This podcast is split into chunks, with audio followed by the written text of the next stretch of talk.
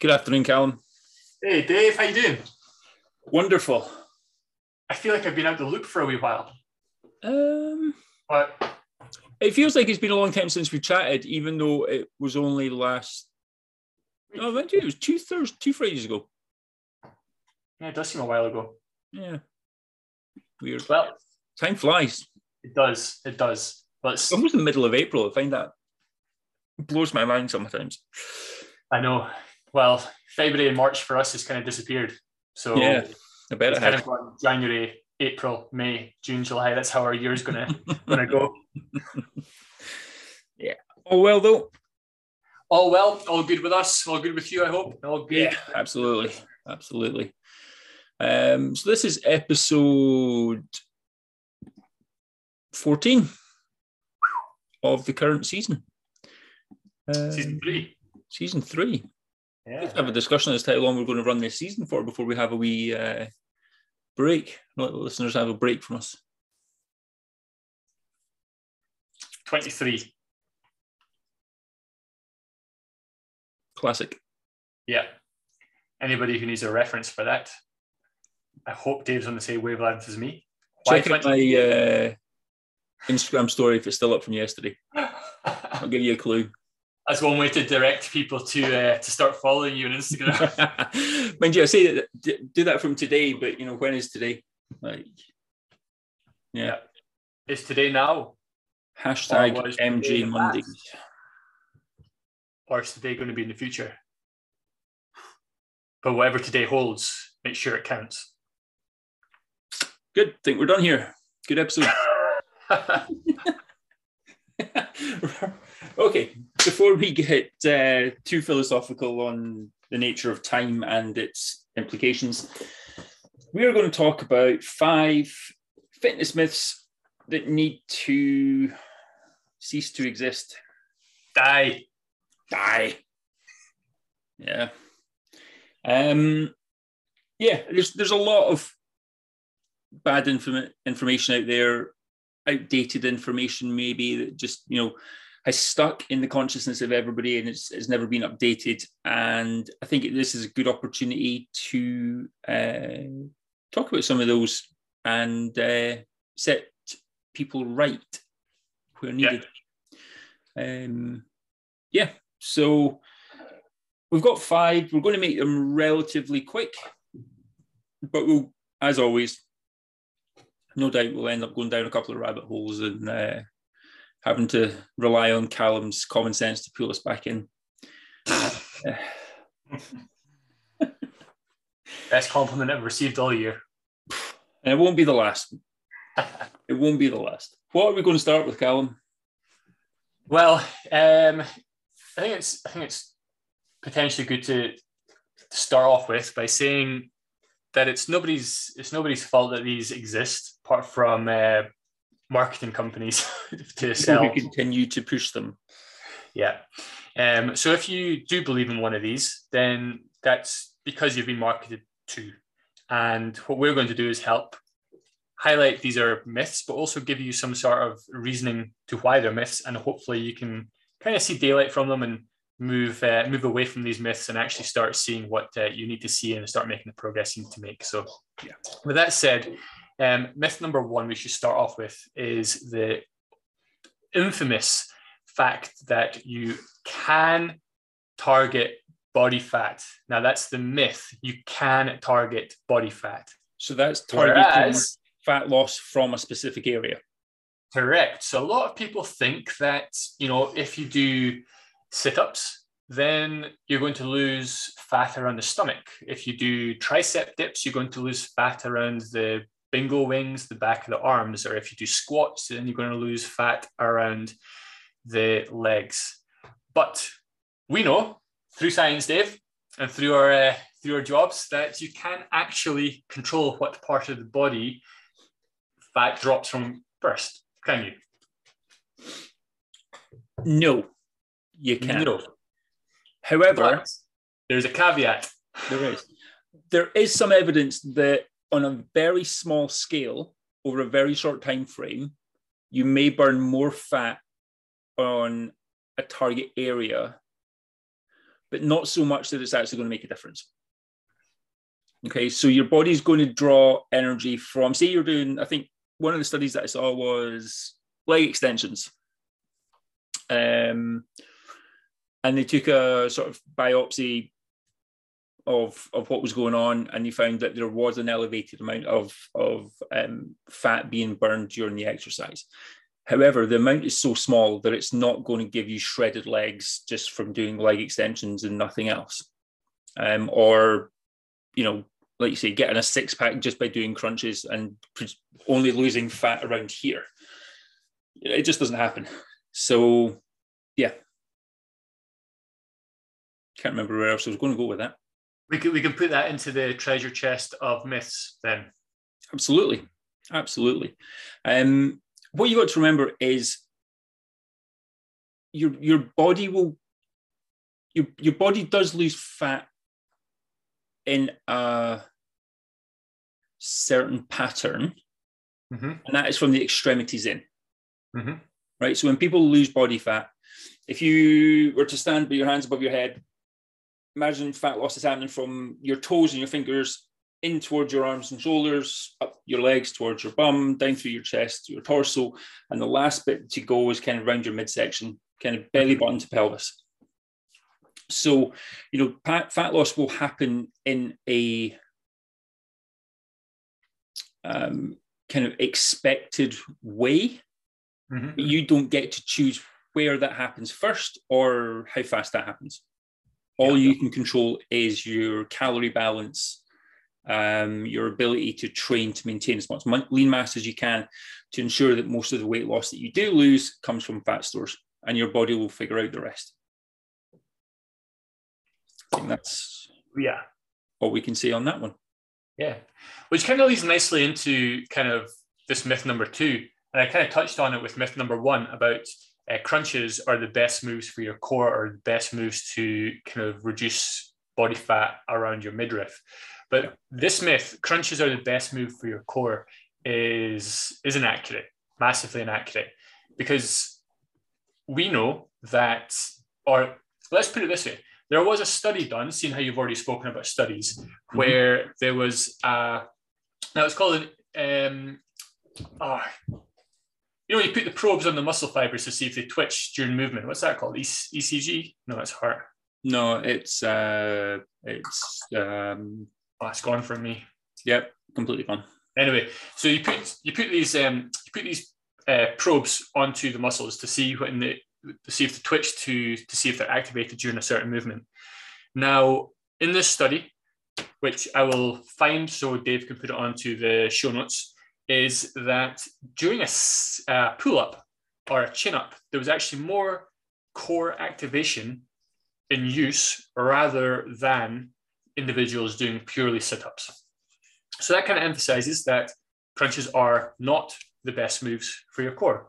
And then you've got squats and you've got deadlifts and you've got overhead pressing and you've got press ups. All these major compound movements that you're doing is actually engaging more core um, muscle fibers than actually just doing sit ups themselves, which is why if you know you go to a PT that's had quite a lot of skin in the game, the chances of you actually doing a sit up in a program are going to be very minimal. Um, as a conventional sit up, yes, there'll be forms and variations and variables of it, but it's not going to be let's just on our back and do 20 sit ups because really what are you going to the PT for if that's what you're getting?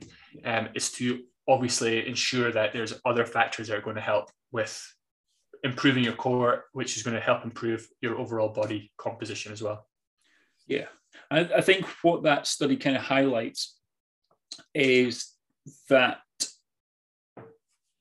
you know, I think we both approach core training from the same direction in that the core should predominantly be trained to resist movement, mm-hmm. not to create it. That's what your core does. Like, and if we if we purely isolate core down to your abdominals. Okay, so your six pack, your obliques, your transverse abdominis, you know, definitions of core, kind of everything from the lats to the hip flexors to the glutes. But if we isolate it just purely to the, the sort of abdominals, uh-huh. their job is to tie your rib cage and pelvis together and not let you fall over when you apply load to one of your extremities. Like You know, so training instead of training purely sit-ups, and I know why people do it because it's it gives you that burning feeling. It feels like you're doing something. You add a load to it. You can build muscle that way through its action, but you have to get really, really strong with your core's function. So things like plank variations, side planks, farmers carries, um, things like dead bugs where you're resisting a torque through your pelvis, um, all of that sort of stuff you know, bird dogs to resist rotation, Pallof presses, you know, all that sort of stuff. There's a lot of core stuff you can do, which trains the function of the abs. And, you know, if you take care of that side of things and then take care of your diet, that's where you're going to get the result. You know, it's not from doing endless rounds of crunches because you're only training one action of the abs. You're not actually mm-hmm. training what they're supposed to do. Nice. Um, so that's kind of how I think you and I both think about core training. It's yeah. it's function over action. Yeah.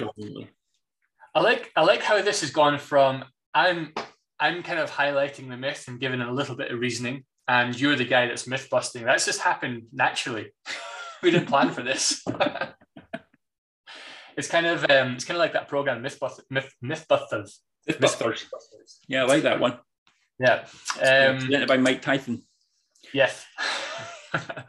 so moving swiftly on to exercise myth number three.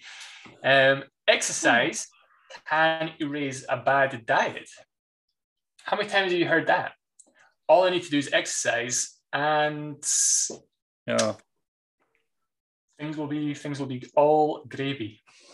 Were you, was there not something last year, the year before, where the government decided to put on exercise recommendations to counteract the calories of certain foods?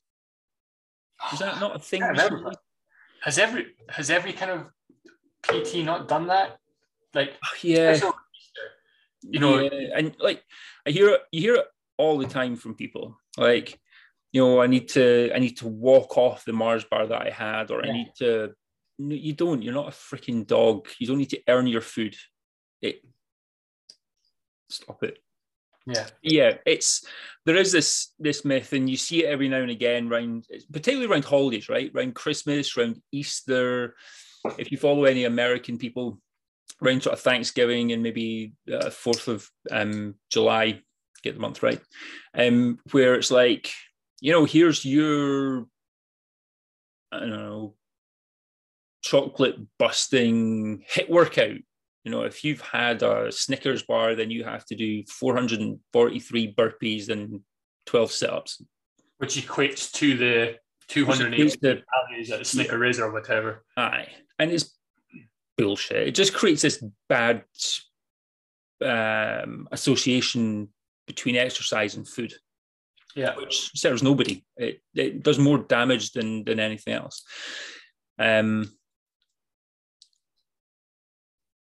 we've both said it before that you know you look after your diet for body composition you look after your training and activity levels for fitness strength muscle building all that sort of stuff. Yeah there's not really a crossover. Um so yeah um it, it's just something that needs to go away and anytime you ever see anybody selling that sort of nonsense just unfollow them. Report them yeah. Block them. Block them. Mess up their algorithms. Because um, the reason the reason I wanted to chuck that myth in to begin with is because you know we're a week out from Easter.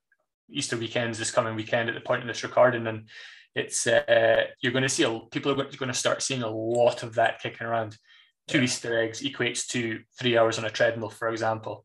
Like as Dave said, you do not need to punish yourself for having food and for eating Easter eggs. At the end of the day, you're going to eat an Easter egg over Easter. That's what it's for, right? That's what they're in the supermarkets for. Go and enjoy it. The thing that you can do is to, if you're not wanting to um, overshoot your calories, is put them into your, you know, cal- either calorie bank for the week, or you can monitor your calories in the run up to it, or you can just completely forget about it and start afresh whenever you decide to in the coming days or weeks. That's ultimately it. And it, it, it comes down to you know, building better relationships with food, becoming more intuitive with what you eat, understanding that food is not just energy in and energy out. It's yes. it's social. It's about building memories. It's having fun. And if you're, you know, going to a family Easter lunch or something and you know there's going to be chocolate there and you spend all the time fretting about that and worrying about it and then abstaining from it because you know you're not able to go and hit the gym for 45 minutes afterwards to burn it off. How much are you actually enjoying your day? You know how much are you enjoying that aspect of your lifestyle? Like that's horribly restrictive and yeah. you know it's about more than that. All this stuff is here to enhance your life. It's to complement it. It's not to make it difficult and miserable. Preach it, brother. Yeah. You know I mean? It's um yeah, what are you going to remember? What would you rather remember or ha- rather have as a memory? Um, it looks like you're looking at me there when you were facing the side there. That was really disconcerting. Um, would you rather have this great memory of having fun and, and maybe enjoying some nice tasty food with friends and family? Or would you rather have a memory of how shredded you were and how restrictive you were and how disciplined you were over that whole period when everybody else was having fun? There's a balance to be had but i know what side of the fence i'd rather be on. I'd rather be in top hats party hats rice krispie squares all that jazz. Give me an easter egg and some marshmallows and I'm a happy bunny. I mean, I think I think the issue comes with uh, this this coming weekend is that Easter egg's not lasted any longer than ten minutes, and I'm going to still be hungry afterwards. So I'm you know probably what? going to dive into something else, and I'm going to feel fine for it. Yeah, I'm not going to remember like fat gain doesn't happen overnight, and it doesn't happen from one day of eating not to any great degree. Like, I think the, the, the what are the numbers? Three and a half thousand calories to gain a pound of fat. Yeah, exactly. Three and a half thousand. Dave, would you stop talking sense, please? We're trying to bust myths here, and all you're doing is giving evidence. I'm absolutely not are... sorry for that at all. Um, but that's three and a half thousand calories over and above what you would have eaten that day. So, say you're on 2,000 calorie maintenance, you would have to eat five and a half thousand calories a day. Now, trust me, from someone who has had calories set fairly high, like I've, I mean, I've, I think the highest I've ever set my calories is four and a half thousand. That is hard work. Like that, that's a job in itself, eating that much food. And you're very rarely going to do it clean. However, the point is, you're not, if you see a weight gain the day after Easter because you had a chocolate Easter egg, that's not body fat that is food volume, it is water weight, it is not having had a poo. It's not body fat. Yeah. Relax, enjoy the damn oh. Easter egg, and move on. Speaking of um, speaking of calories, have you ever had, have you ever done a training program where you've had to buy back the calories that you have consumed or sorry, that you have burnt? Like, so like, for example, when I was uh, when I was training for the for the Ironman, uh-huh. my calorie expenditure on any given kind of longer training day would be on upwards of 2000 to 3000 calories mm-hmm. and i had to then kind of eat those back to ensure that i wasn't in a calorie deficit so my maintenance was 2000 i think it was 2800 mm-hmm. so then i had to then consume an additional 2000 500 to 3000 on top of what that would originally be. So that's over and above the 5000 calorie mark. And that's where you have to get smart with it. And that's where you have to find out how can I consume a thousand calories in a shake? you know? Yeah. Yeah. But that's that's obviously a completely different scenario. Yeah. But to emphasize the point that Dave made, yes, it is indeed three and a half thousand calories to gain a pound of fat. And if you are in a calorie deficit to then all of a sudden consume an excess of you know, in Dave's words, four thousand plus or five thousand plus, depending what you're what you're doing. It's really really hard, and you have to make a real conscious effort. And when you think you are kind of going on a binge, or when you are kind of you feel like emotionally tied to food, or you, you're sitting at a desk and you're smashing a bar of I don't know, chocolate buttons or whatnot, then you're not you're not going to massively overconsume. You're not going to put on that pound of fat that the scale says that you will the next day. So it's not something to worry about at all. So go and enjoy what will be no doubt a fantastic Easter weekend. Yes. Um, right, moving on to myth number four. When I love this one. This is this is this is old school philosophy exploded right now.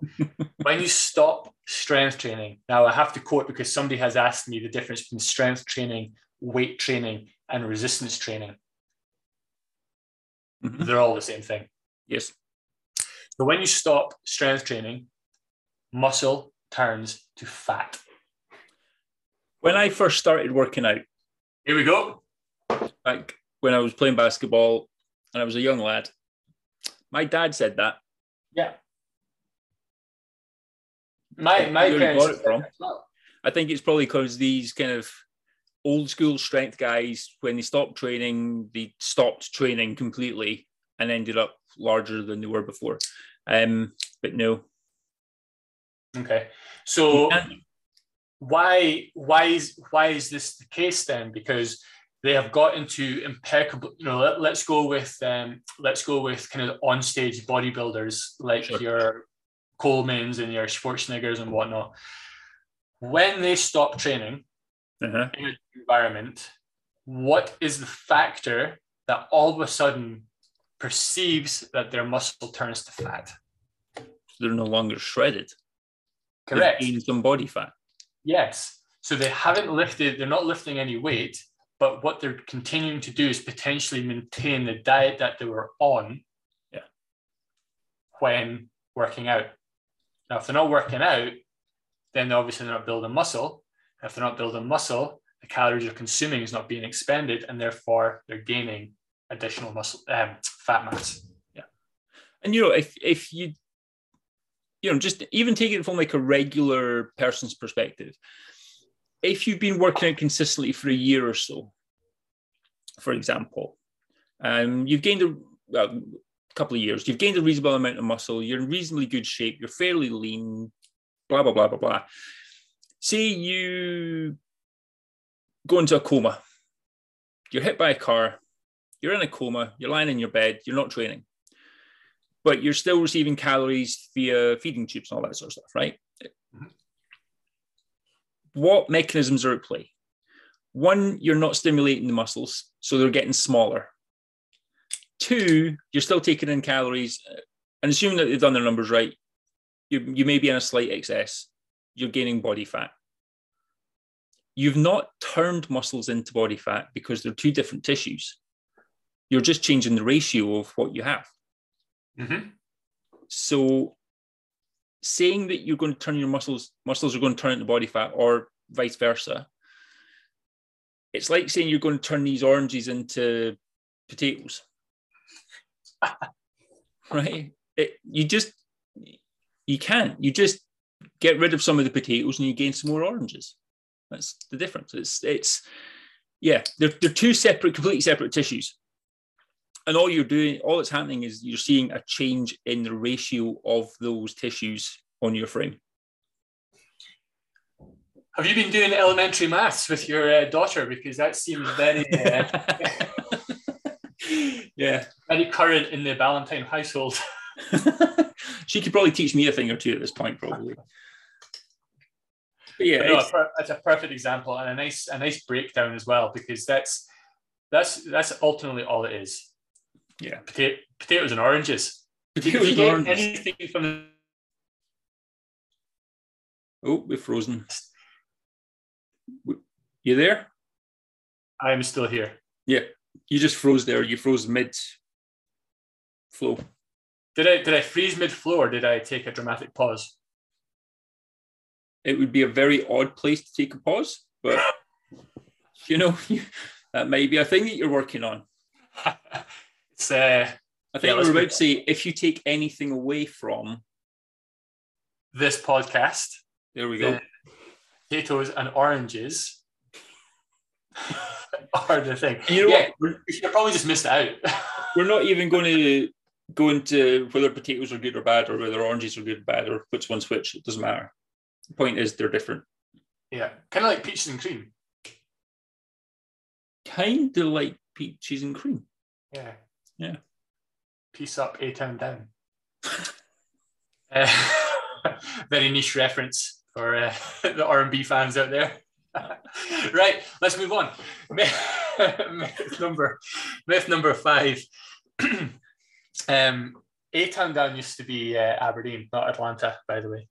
Um, right. myth number five. Okay. myth number five. Nothing to do with potatoes, oranges. Well, well, yeah, maybe they are. Well, maybe the peaches and cream, right? Because you can't eat carbs after 6 p.m. Or 8 p.m. or 7 p.m. Or 3 p.m. or in, insert time frame. Why, Callum? Why can't you eat carbs after 6 p.m.? Well, Dave, very good question. The myth. So what, what we're doing by eating, putting a time frame on can't eating food after a certain time is reducing the amount of time in the day in which you can eat. So if, for example, try and keep this super basic, let's say you can't eat after 6 p.m. What that's doing is increasing the time from when you stop eating to the following day in which you start eating again of eating nothing. Therefore, you're reducing the window of opportunity which you can consume calories in your day and increasing, increasing the time where you're not eating calories. That is essentially it. After 6 p.m. and 8 p.m., what we generally tend to do is we're sitting down, relaxing, we've had dinner, um, we're potentially watching uh, something on Netflix or a movie, the chances are boredom is going to creep in and you're going to potentially go to bags of crisps and confectionery items. In my case, it's Haagen-Dazs Belgian chocolate ice cream. and I could quite easily sit down and see a tub of that off, absolutely no problem. And I'm not talking about the miniature tubs, I'm talking about the 500 mil tubs. So when you put that, but uh, savage but delicious. Like yeah. I don't, I mean, I probably do that maybe once a month and I don't regret it one bit as you shouldn't. You know, but um, you can see why because if I had this mentality of oh my goodness, I can't eat past six p.m. and that stuck with me, then mm. I wouldn't eat it. But you know, that's that's where the myth essentially has come from.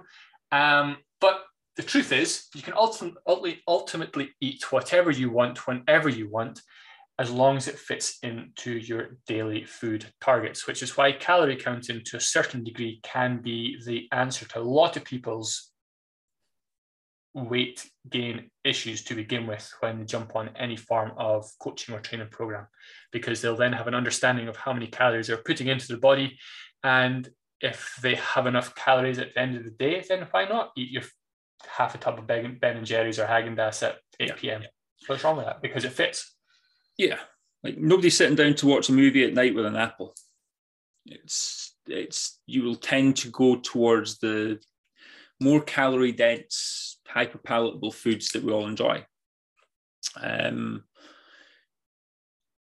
and I think I've just got I've just got a picture of you walking into a cinema rather than ordering um, popcorn and a juice. It's just uh, it's a fruit it's a fruit bowl. So you got a salad and yeah, give me a fruit salad and uh, yeah. actually you can't eat fruit because that's carbs, so it would have to be like um, give me a salad like a vegetable salad. Like give me some salad veggies and a bottle of water. So before well, how about we go in and tackle um, carbs make you fat after this as a bonus tip, as a bonus myth? Because you just yeah. mentioned it as jokingly, I know, but people may not think it's jokingly.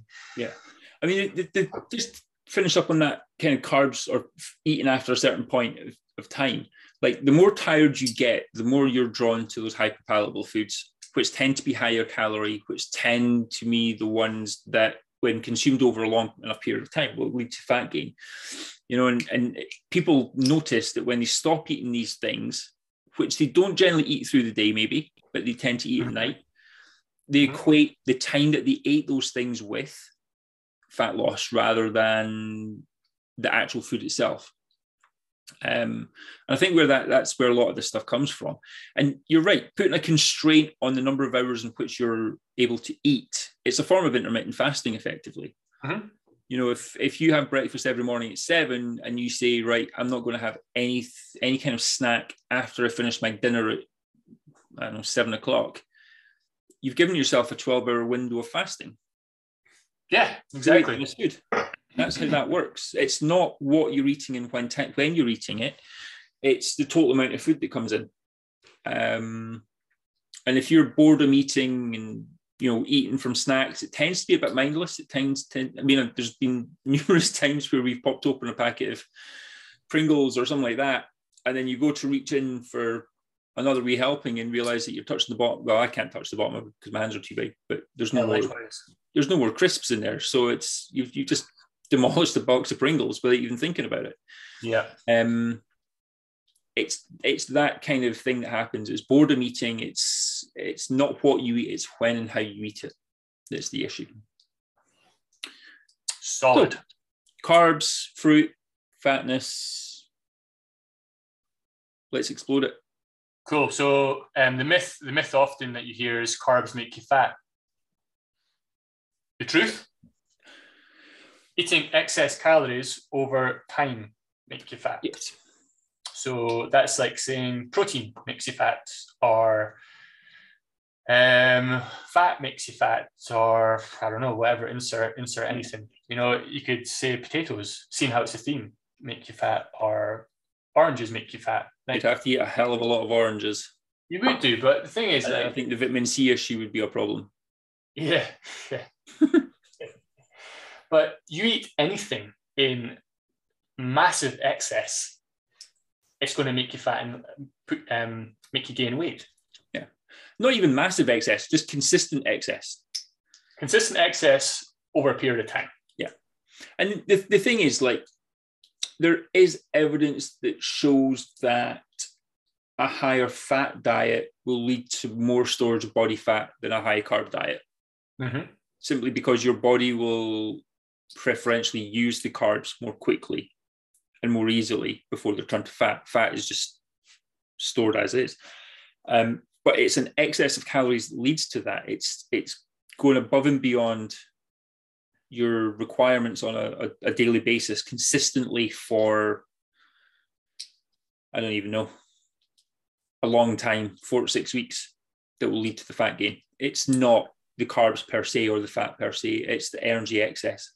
Um, yeah. I had something else in my head there and just popped right out.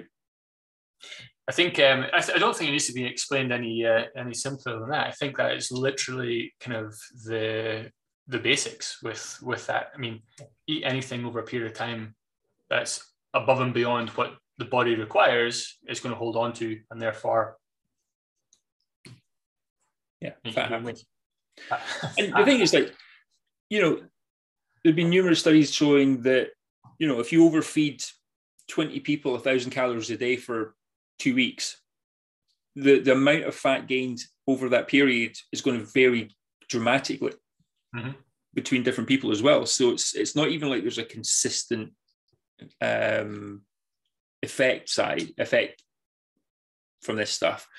It's all individual, and it's that. Yeah, don't know where I'm going with that, but it's it's just interesting that you know excess calories are not always treated the same um, yeah. It depends on a lot of different factors. Um, if you're doing that once in a while, it doesn't really matter.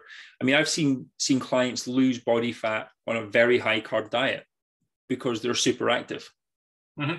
You know, um, if that if if it was a case that carbs were purely responsible for uh, fat gain, you know, these clients would not be losing the body fat that they were losing. Yeah. You know, it, it would be impossible. Um, similarly, I've seen clients have great success on a lower carb approach and a higher fat one. Um, but any micronutrient is is likely to lead to fat gain over time if consumed to excess. But the, the point you're trying to make there is like regardless of what uh, what diet or what form of diet these individuals have been on, at the end of the day, it doesn't matter if it's a low fat, high carb, high yeah. um, high fat, low carb, or whatever the ratios may be the, the basic underlying principle for it all is regardless, they're in a calorie deficit, right? Exactly. Exactly. And you know, your your carb intake and your fat intake largely comes down to preference. You know, there if I tell you that you have to go low carb to lose fat and you love carbs, how long are you going to last on the diet? You know, you're not going to stick to it. Um, so it's finding the balance for you within your calorie um, allowance or calorie yeah. needs. Well, one one thing one thing I do with all with all my clients is I leave, you know if I was to do anything with um, calorie tracking or whatnot, depending on the individual, depending on what we've discussed, um, nine times out of ten it's uh, calories and protein. Done. Tracks yes. those metrics, away you go. Oh, but yep. what about what about the other two? What about the carbs and fats? Well, just like Dave's emphasized, they kind of take care of themselves down to your personal preference. But if you're eating to your calorie goal and to your protein, or as close to your protein goal as possible, the mm-hmm. chances of you overshooting either one of those fats or carbs is going to be minimal. So, yeah, focus focus on the things that are going to make the biggest difference, and that is number one, your calories. Number two, protein. Yep. Slight tangent but worthwhile noting. Sweet. And I think that sums up, guys. I think that sums up our um, kind of myth busting there. So yeah, let us know what your biggest takeaway for that was um, in the comments to the podcast below. If you want to reach out, out to us individually, you can do. But yeah, let us know what your biggest uh, takeaway was. If we haven't covered a myth or you've or you've heard something, let us know, and we'll we'll try and answer it on a Instagram story, or we might even write a post about it. But yeah, just to kind of just to recap on what we um, spoke about there, because we did go off on a few bits, a few tangents. Um, we were busting myths. Um, myth number one, Dave, was you can you can target um, fat burn or fat loss from a certain area yep. of the body. We busted it. You can't. Um, crunches are the best moves for your core. One of the least effective we found out. Um, myth number three exercise can raise a bad diet. Myth busted exercise by no mean makes up for a bad diet. Strength training um, turns muscles into fat. Absolutely not. We busted that. Muscles can't turn into fat, just as fat can't turn into muscle, is basically what we discussed. And finally, I don't know, what was the final one? Oh, can't eat after 6 p.m. or insert favorite time. Aye the, the time for that one seems to vary from individual to individual. Yeah. Yeah. Um, I don't think we missed anything out there, Callum. No, I don't think we did. but as always, if you enjoyed that, um, please share it on your social media platforms. Yes, please. Um, let us know what you think. Leave a review if possible, good or bad. Um, it doesn't. If it's if it's good, then great. If it's bad, we've got something to improve on.